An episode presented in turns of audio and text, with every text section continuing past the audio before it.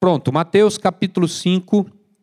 Mateus capítulo 5, eu queria convidar, se quiser e se puder, vamos ficar de pé para a gente ler aqui o texto da palavra de Deus. E eu quero mais uma vez, domingo passado nós demos a início, nós falamos sobre amar por onde andar, lançamos aqui para a igreja o tema de 2020 como igreja, né?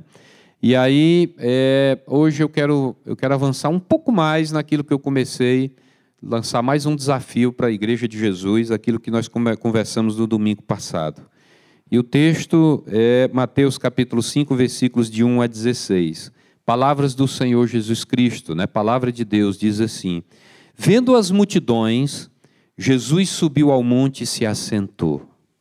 Seus discípulos aproximaram-se dele e ele começou a ensiná-los, dizendo: Bem-aventurados os pobres em espírito pois deles é o reino dos céus. Bem-aventurados os que choram, porque, pois serão consolados. Bem-aventurados os humildes, pois eles receberão a terra por herança.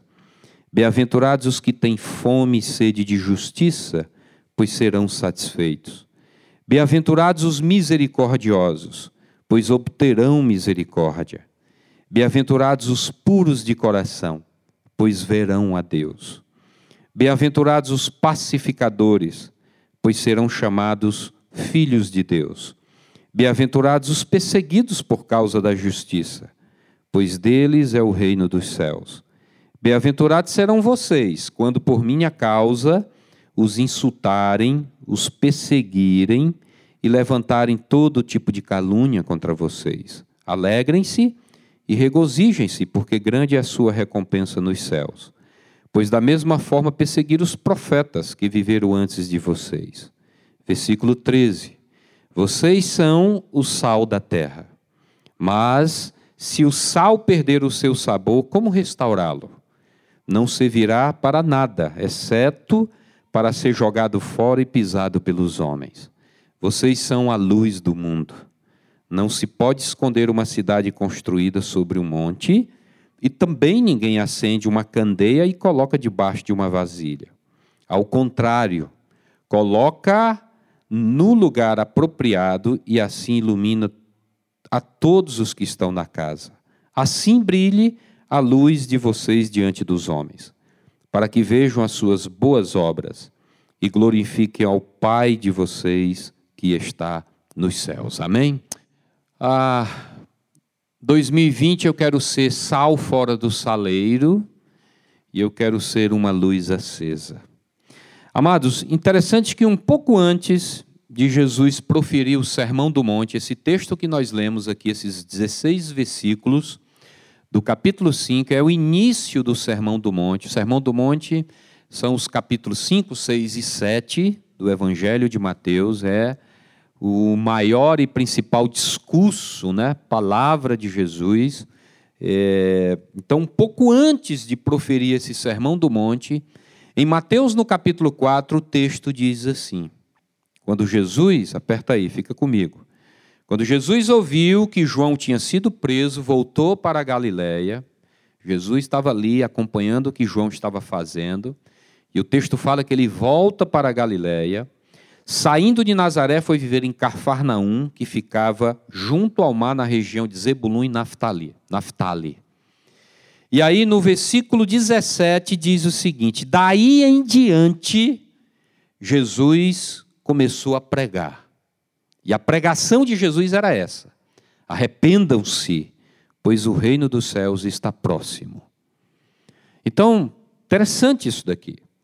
E aí eu quero destacar esta frase, Jesus começou a pregar. Jesus começou a pregar.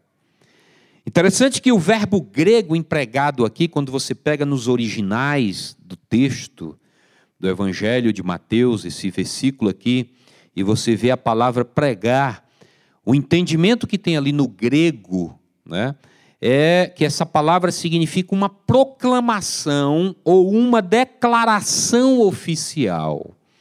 Este verbo era utilizado nas circunstâncias, numa circunstância em que alguém fazia uma declaração oficial. Era como se nos nossos dias, talvez fosse correspondente a uma publicação no Diário Oficial do Governo Federal. Era mais ou menos essa a ideia, né? Então, quando o Senhor Jesus vem e ele começa a proferir essa palavra, o entendimento é que ele traz uma palavra oficial daquele que o enviou e dá a seguinte mensagem: Arrependam-se, o reino dos céus está próximo. É como um porta-voz. É como um porta-voz que vem com uma palavra oficial. É como aquele camarada lá do Bolsonaro, né? Tem um camarada que ele é todo duro, né? O bicho é militar. É o porta-voz do Bolsonaro, né? O bicho é todo duro e ele vai lá dar aquela palavra. Pronto, ele está trazendo uma palavra oficial do governo. É mais ou menos essa ideia quando o texto fala que Jesus começou a pregar. E a pregação é: arrependa-se, o reino dos céus está próximo. Interessante notar que logo em seguida, o Senhor Jesus diz em Mateus no capítulo 10: Aquilo que vocês ouviram falar à noite, vão falar à luz do dia, aquilo que vocês me ouviram sussurrar nos seus ouvidos, vocês vão falar de cima dos telhados, não tenham medo, de Jesus aos seus discípulos. Amados, várias, várias das vezes que o Senhor Jesus fez um apelo desse jeito, ah, ele, ele fez com a expectativa de que aqueles a quem ele se dirigia já estivessem engajados nessa obra. O texto fala que ele está falando aos seus discípulos que ele esperava que eles já estivessem engajados nessa obra. O fato de termos desfrutados do amor de Deus nos torna privilegiados e responsáveis por compartilhar esse amor com outros que ainda não o conhecem. Amém? Nós somos privilegiados, nós somos privilegiados e nós somos responsáveis em compartilhar esse amor com aqueles que ainda não conhecem. Mas não é somente um privilégio. Nosso compartilhar do amor de Jesus e da alegria que há em Cristo Jesus. Como também temos a responsabilidade nesse sentido. A responsabilidade, a prerrogativa da mensagem: arrependam-se, pois o reino de Deus está próximo, agora chegou a, chegou a nós. O bastão foi entregue a nós, está nas nossas mãos. Para focalizar a passagem e o texto que nós vamos estudar aqui, eu gostaria que começássemos entendendo o contexto no qual o Senhor transmite essa mensagem. O contexto é o Sermão do Monte, como eu falei, registrado no capítulo 5 a 7 de Mateus. E nessa ocasião, o Senhor Jesus disse claramente para aquele povo que o ouvia, versículo 20 do capítulo 5. Ele diz: Olha, pois eu lhes digo que se a justiça de vocês não for muito superior a dos fariseus e mestres da lei, de modo nenhum entrarão no reino dos céus. Ou seja, os fariseus, Jesus está dizendo que os fariseus se, se destacavam pela sua integridade religiosa, e é verdade, pelo elevado padrão de vida religiosa que, ele, que eles tinham, diferente dos moldes da sociedade judaica daquele tempo. Eles eram vistos como um dos grupos mais santos e mais dedicados na, religi na religião que existia. Eram muito devotados e mantinham essa história através de gerações, de gerações.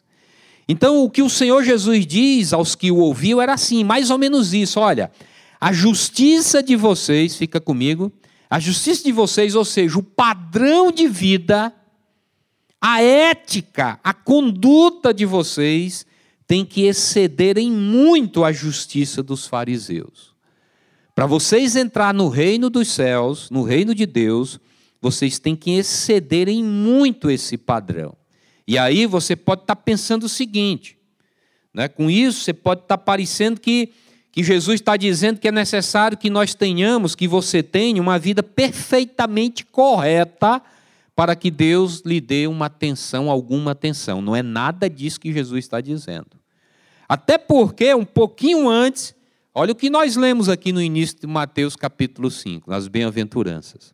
Jesus fala dos pobres de espírito, que somos nós, pobre de espírito. O que é um pobre de espírito? é que precisa de Deus. Pobre de espírito é o que depende de Deus.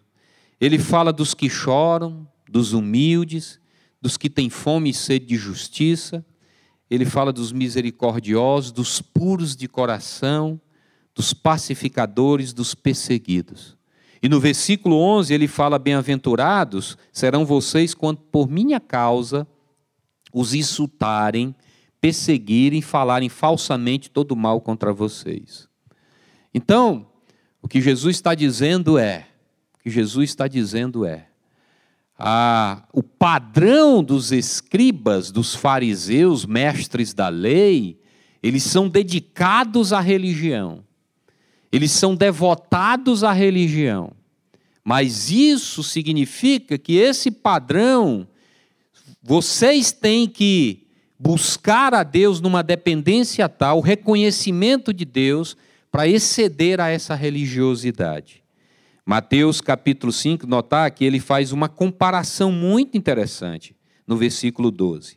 Ele diz: Alegrem-se, regozijem-se, porque grande é a recompensa de vocês nos céus, pois da mesma forma perseguiram os profetas que viveram antes de vocês. Jesus aqui ele faz um paralelo com os profetas, e os profetas tinham que anunciar para o povo a mensagem de Deus. Então, da mesma maneira que Jesus está querendo nos é, é, mostrar para os seus discípulos e para nós é que eu e você temos essa mesma responsabilidade. Você e eu temos o mesmo privilégio. Jesus, a seguir, o Senhor passa a explicar o que havia dito através de duas metáforas. Duas metáforas. Ele emprega essas duas figuras de linguagem para descrever o que temos que ser. São estas figuras de linguagem que eu gostaria de explorar agora. Ele fala da primeira figura, ele fala que vocês são sal da terra. Sal da terra. O versículo 13, ele diz: Vocês são sal da terra. Se o sal perder o sabor, como restaurá-lo? Não servirá para nada, exceto para ser jogado fora e pisado pelos homens. Amados, o que era o sal? Pense no negócio importante babilônios, egípcios, chineses, há milhares de anos já, já produziam e usavam o sal. Antes mesmo de Jesus, alguns desses povos já usavam sal, havia milhares de anos, ou pelo menos alguns séculos. E em Israel, o sal também era bastante usado. Você sabia, eu sou formado em história, e eu, engraçado que eu escrevendo isso aqui, eu me lembro eu me lembro das Salinas de Ogo, lá no Cocó. Eu, criança, passava, ainda, ainda peguei onde é ali o shopping Guatemi, né, um pouquinho antes, quem vem descendo da Engenheiro Santana Júnior, onde tem um viaduto ali do lado. Tudo aquilo ali eram as salinas, eram as salinas de Ogo. Eu, criança, o Heráclito, eu acho que se lembra demais, né, Heráclito? Pois é, eu era criança, eu me lembro, passava ali, estavam os caras ainda fazendo sal, produzindo sal ali. Hoje é o Shopping Guatemi ali. Né? Então, você sabia que no Brasil só foi permitido produzir sal a partir da vinda de Dom João VI para cá, juntamente com a corte, quando ele veio para cá, juntamente com a corte portuguesa. Até então, era proibido produzir sal aqui no Brasil, porque o Brasil era obrigado a comprar sal de Portugal a preços altíssimos. Mas quando a coroa se muda para cá, em 1808, aí foi dada a permissão, a ordem para se produzir sal no Brasil. Os gregos chamavam sal de divino. E um dos poetas romanos, né, de Roma, Plínio, o Velho, era um naturalista. Esse camarada dizia que o que existia de mais importante naquela época era o sal e o sol. Naquela época, hoje minha filha que está morando na França mandou uma foto do Coliseu de Roma. Ela está passeando lá em Roma e ela encontrou nas muralhas de Roma é, é, José Félix. Ela disse: Ó oh, pai, nossa família aqui. Eu disse: Não, minha filha, a família Félix de Roma era uma família poderosa. Eu sou Félix aqui do Ceará, aqui não tem poder nenhum. Né? Então, a, a, naquela época já se dizia que o sal e o sol eram as coisas mais importantes. Eu quero destacar três finalidades do sal. A primeira finalidade, o sabor. Pensa numa coisa ruim, é comida sem sal. Né? É, eu vou lá para casa, às vezes, da, da casa da minha cunhada, da minha sogra, lá o sal é bem escassozinho. A gente se acostuma, estou acostumado, né? Mas é bem docinha a comida. Já você já come e não pede mais nem sobremesa, né? Então o sal era utilizado naqueles dias, como é usado nos dias de hoje, né? Para dar algum sabor à comida, para destacar o sabor da comida. Mas eu não creio, meus amados, eu não creio que quando o Senhor Jesus diz, vocês são sal da terra, ele não queria dizer alguma coisa semelhante, são vocês que vão dar sabor para este mundo. Eu acho que não se trata disso. E aí vem uma segunda finalidade, a conservação. O segundo uso do sal era para purificação e proteção de algum alimento, para que não se estragasse. A ação do sal para impedir que a comida se estragasse é bastante simples. Eu me lembro, né? É, eu também sou, né, sou da época de lamparina. As comidas, né, as carnes eram colocadas bastante sal para preservar. Sal e sol, né? Você botava no sol o peixe, a carne, né? O, a galinha, né? Porque não tinha geladeira, não tinha conservação. Então, o sal tem essa coisa, né? O sal, a ação do sal ela serve para impedir que a comida se estrague. Isso é bastante simples. O sal tem a característica de sugar a água para si do alimento. Se você colocar sal debaixo de alguma coisa que tem água, ela começa a puxar a água para si. Algumas vezes basta uma fina camada de sal sobre a carne para criar um filtro que vai proteger a carne de ser contaminada com bactérias, impedindo o desenvolvimento delas. Algumas pessoas acham que quando Jesus diz vocês são sal da terra, acham que Jesus está dizendo significa que nós temos a função de não deixar o mundo apodrecer. Eu também acho que não é isso. Havia então, porém, um terceiro uso do sal da Palestina daqueles dias que não é tão comum entre nós, que eu acho que era isso que Jesus estava querendo dizer. A terceira finalidade é a hidratação. Talvez quem esteja na área médica, né, como aqui a doutora Verusca está ali, a Ricarla, né, consiga entender isso um pouco melhor. Você sabia que há pessoas que dificilmente sentem sede? Você sabia que tem gente que não sente sede? Mas quando começa a se sentir um pouco cansado, com as pernas doendo, lembra de beber um copo d'água. E é só beber o copo d'água que, sabe, que o negócio passa. É como uma flor, uma planta que está caída, murcha, e de repente você coloca um pouco de água e de repente ela se levanta.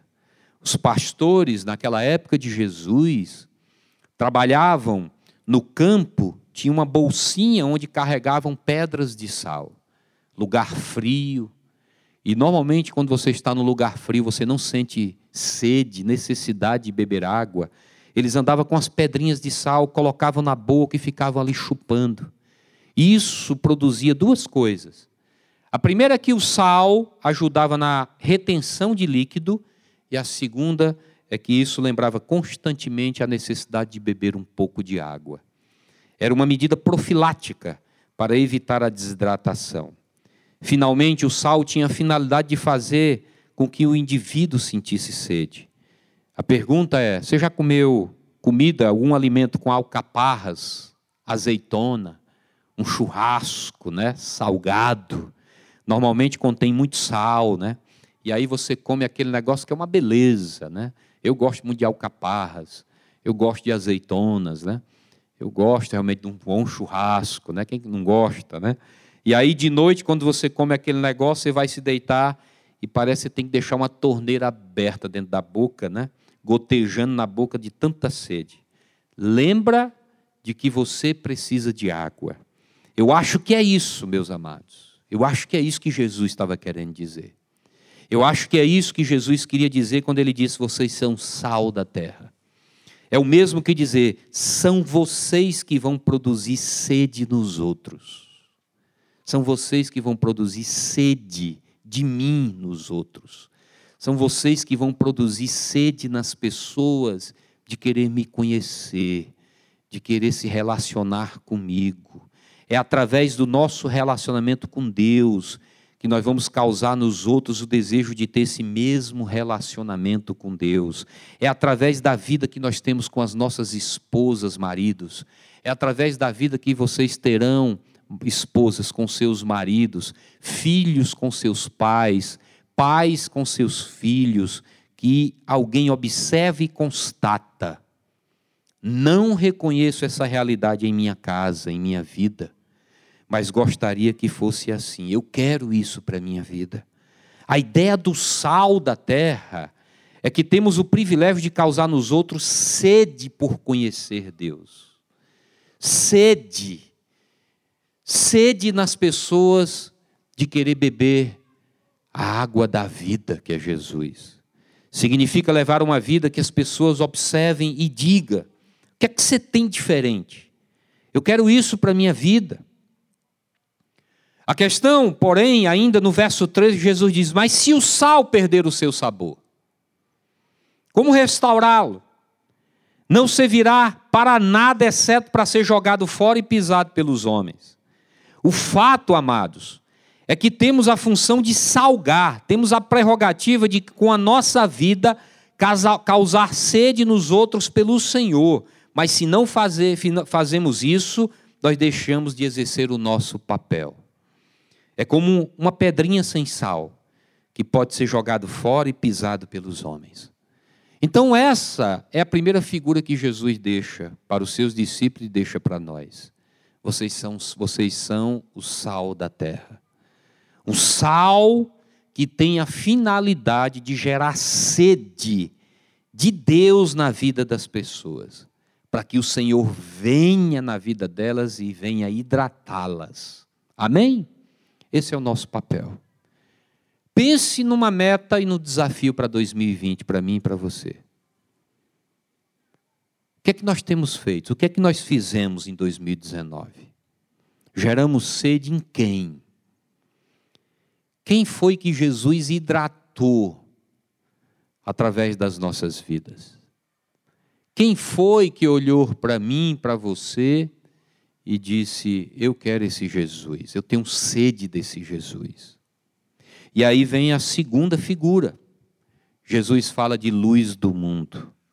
A segunda figura que Jesus emprega é essa, luz do mundo. Isaías, no capítulo 42, o profeta diz uma profecia apontando para o Messias.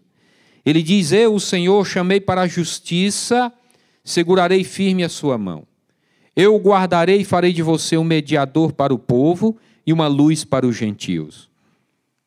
Eu farei de você um mediador para o povo e uma luz para os gentios, para abrir os olhos aos cegos, para libertar da prisão os cativos e para livrar do calabouço os que habitam na escuridão.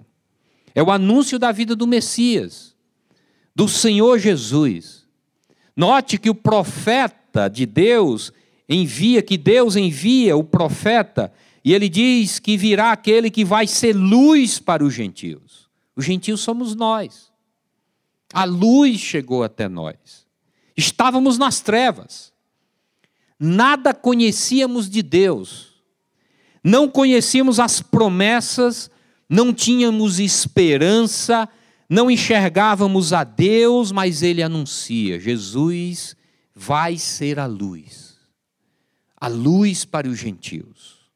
Quando o Senhor Jesus vem, ele diz, objetivamente, ele mesmo diz, ele mesmo se autodeclara: Eu sou a luz do mundo. Amém? Eu sou a luz do mundo. Amados, interessante que enquanto o sal dá a capacidade de desejar água, da sede, a luz dá a capacidade de ver, de ver. Interessante, o sal age na carne secretamente. A luz age de uma maneira bastante evidente, trabalha abertamente. Enquanto o sal causa a vontade, a luz revela a verdade. É perfeito essa, esse jogo de linguagem do Senhor Jesus Cristo. Vocês são sal da terra, luz do mundo. Vocês vão gerar sede nas pessoas de mim e vocês vão revelar com a vida de vocês a verdade, quem eu sou. Quando o Senhor Jesus diz: Vocês são a luz do mundo, Ele está dizendo justamente aqui, através das nossas vidas, é através da nossa vivência e relacionamentos que vamos fazer com que as pessoas percebam as verdades de Deus. Além de ter uma vida que desperte nos outros o interesse, o desejo de conhecer e sede pelo Senhor, amados, nós temos a responsabilidade de iluminar, de esclarecer, de ilustrar a mente dos outros com a nossa vida. Nós temos, portanto, a grande responsabilidade pela vida que levamos e por tudo que sai da nossa boca. Amém? Na sequência, Jesus diz no versículo 14 não se pode esconder uma cidade construída sobre um monte. Sabe? A cidade está no monte, você não tem como esconder. Você não tem como esconder uma cidade que está lá no monte. Não tem como. Sabe, nós temos essa função. Não nos escondermos, sabe? A nossa luz deve ficar evidente. E aí no versículo 15, Jesus continua. E também ninguém acende uma candeia e coloca debaixo de uma vasilha. Pelo contrário, você acende a lamparina, a candeia, e você coloca onde? Você coloca no lugar apropriado para iluminar a todos que está na casa, né? Você coloca no lugar apropriado para iluminar, iluminar a todos. Para iluminar uma casa, meus amados, nós sabemos. Colocamos a luminária numa posição de evidência, né? Lá em casa, quando falta energia, eu pendura a lamparina no armador. Não colocamos a luminária debaixo da mesa, sabe? Debaixo da cama, não tem como. Amados, nós temos essa responsabilidade de estar numa posição em que possamos falar e iluminar as pessoas que estão à nossa volta, representando o evangelho do nosso Senhor Jesus Cristo. Amém? Essa é nossa responsabilidade. No verso 16 ele diz: Assim brilhe a luz de vocês diante dos homens. Que desafio, gente. Eu lendo isso daqui, que desafio. Que desafio. Hoje de manhã eu estava lá na minha, na minha mesa estudando, lá na casa da Serra, sentado, montei meu escritório, estava lá, e aí encosta um carro. camarada que comprou um terreno lá dentro, ele sobe com a esposa, e ele desce todo animado. E a esposa, o senhor mora aqui? Eu digo, moro aqui, moro lá embaixo. É, que bom, tal. Aí o rapaz, o senhor veio. E aí, pois é, vou construir, comprei aqui, comprei uma coisa. Ah, legal. Tá, e daí vou construir a casa, tomar aqui, tomar uma cerveja junto, é legal. É, legal. Aí quando foi embora, ele disse, rapaz, você prestou atenção que você não disse nem sejam bem-vindos? Você prestou atenção à sua indelicadeza com esse camarada? Eu disse, meu amor estava concentrado aqui, realmente, me perdoe. Me levantei, fui atrás do homem, não encontrei mais o homem. Mas pense no negócio, olha a nossa responsabilidade. Não é que a gente tem que ficar, sabe, feito boboca, né? Com os lábios todo tempo abertos, sorrindo, sendo simpático no momento que nós não somos, não queremos ser. Não é nada disso, mas nós devemos, sabe, aproveitar todas as oportunidades para gerarmos sede na vida das pessoas e iluminar com a presença do Senhor em nossas vidas. Assim brilhe a luz de vocês diante dos homens. Amados, o fato de estarmos onde estamos, seja no trabalho, seja na escola, na faculdade, isso certamente em algum momento pode contrariar os padrões das pessoas. Elas não gostam disso. Quem foi aqui que já limpou uma caixa de gordura? Eu já limpei caixa de gordura. Pensa no negócio nojento, né? E uma das coisas que eu acho interessante é que quando você tira a tampa da caixa de gordura, as baratas desaparecem rapidinho. Você sabe por quê? Porque depois eu vim entender, eu não entendia. Elas não gostam da luz. Barata não gosta de luz. A luz as ilumina de um jeito que as deixa desconfortáveis. E aí a metáfora é: quando nós, sabe, lá no nosso trabalho, tomamos uma posição de não ceder a certos padrões de alguém, como por exemplo, mentir, se corromper, transigir com alguns valores, ceder, sabe, à corrupção, a, a ser tentado a fazer aquilo que alguém, o chefe, ou seja lá quem, pede que você faça, que vai contra os princípios e valores que você acredita de Deus, sabe? Em uma determinada situação as pessoas não vão gostar. E eu conheço muita gente que já foi ameaçada e perseguida por conta disso. Quando na sua escola, jovem, quando na sua faculdade, galera, as pessoas agem com certa hostilidade ou desdém, porque não seguimos os padrões que elas seguem, é porque elas estão incomodadas com a luz que você carrega, que é Jesus. Incomoda, incomoda.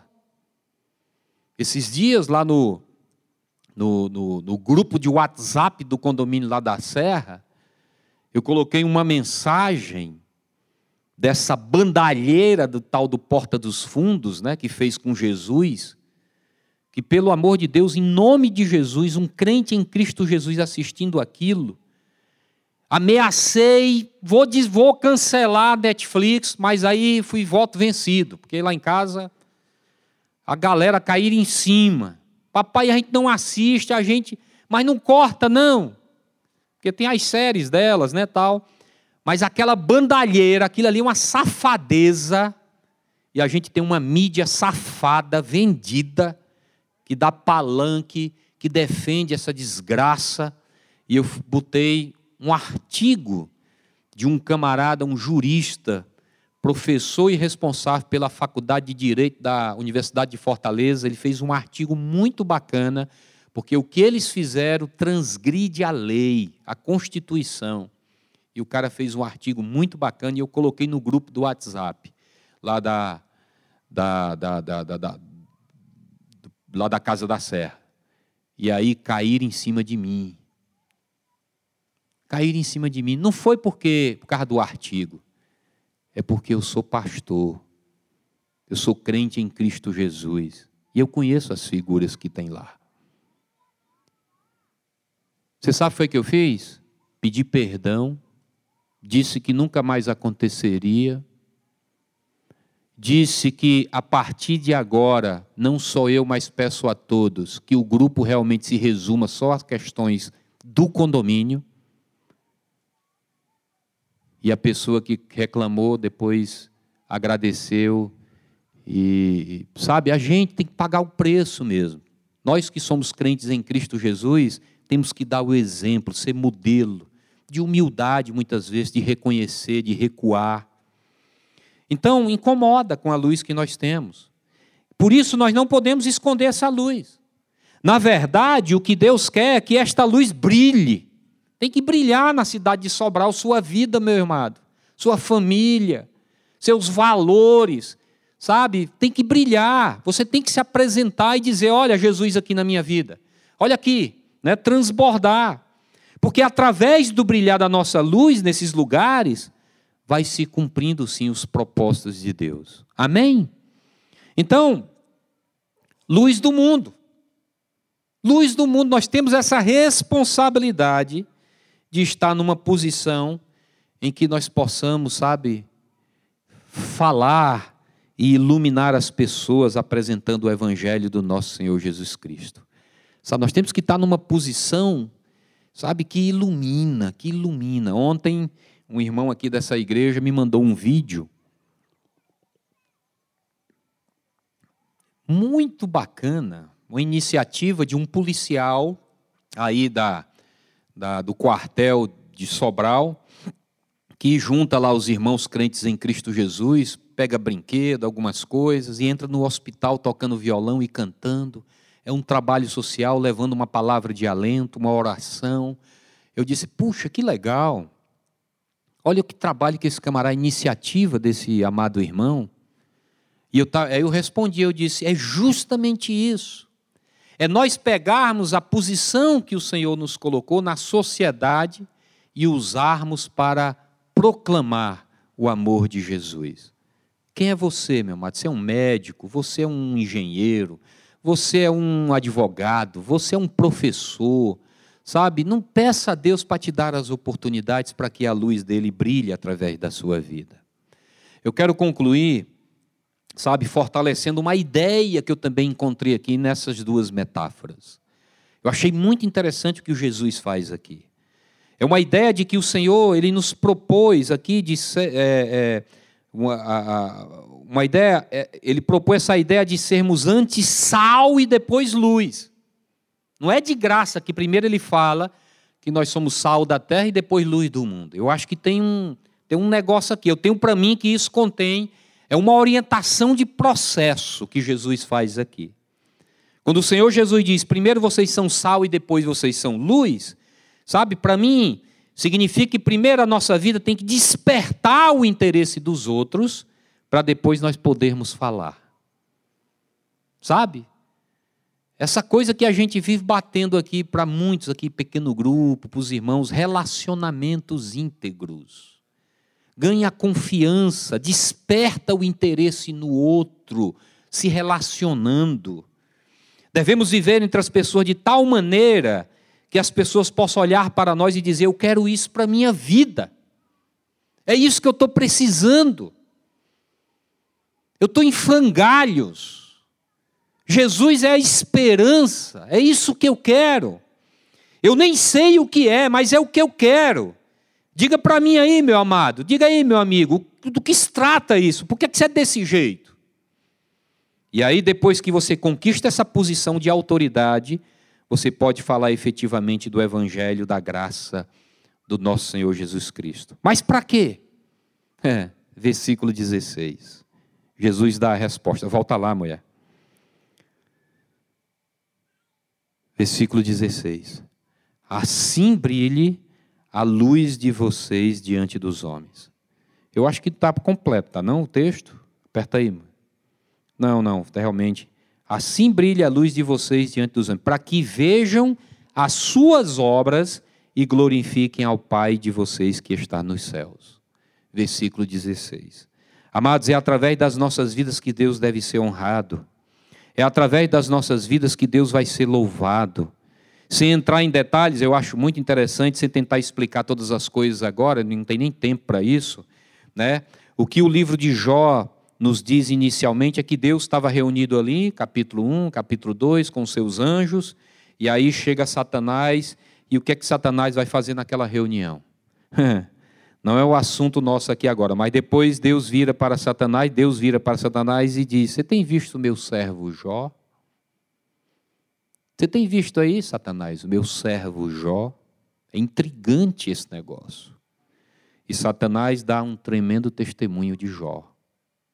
Amados, imagine essa situação aplicada a cada um de nós. Você tem visto o meu servo Luiz, João, Pedro, sabe, Raquel, Rosa, Maria, Luísa, Márcio, você tem visto meu servo? Deixa eu dizer uma coisa para você, nós precisamos entender isso. Nessa função que Deus nos colocou e nós não escolhemos. Nós nem escolhemos. Deus nos resgata, nos chama para um reino, para uma vida eterna, uma esperança de vida eterna, uma família, igreja de Jesus, nos separa para um propósito, Ele nos coloca numa posição, nós não escolhemos, Ele veio ao nosso encontro, Ele nos resgatou, nos salvou. Eu e você temos o poder de ser uma honra ou uma vergonha para o Senhor. Você está vendo, meu servo Fulano? É por isso, amado, que Jesus diz que somos nós que temos que brilhar depois de ter salgado. Somos nós que vamos comunicar a verdade para as pessoas, para que isso seja motivo de honra, de glória e de exaltação do nosso Deus. Nós precisamos entender uma coisa: Estamos aonde estamos para sermos sal e luz. Amém? Para sermos sal e luz. A minha pergunta é: em 2020, essa é a pergunta para nós. Em 2020, quantas pessoas irão olhar para as nossas vidas e conduta e dizer: Eu quero conhecer esse Jesus? Em 2020, quais pessoas irão nos perguntar: que faz você de ser uma pessoa diferente? Em 2020, quais são as pessoas que terão o privilégio de conhecer Jesus a partir das nossas vidas? E nós cumprirmos o papel de sermos sal e luz. Por isso, meu amado, o desafio para você e para mim, para 2020, não se esconda. Não se esconda dentro do saleiro. Não se esconda debaixo da vasilha, da cama, da mesa. Seja sal fora do saleiro seja luz acesa, bem posicionado na sociedade. Amém? É isso que o Senhor espera de mim e de você. Esse é o nosso desafio para 2020.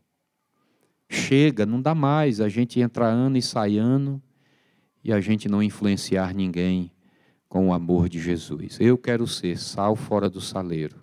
Eu quero ser luz acesa para a glória de Deus, para que o reino de Deus venha e se expanda nessa terra.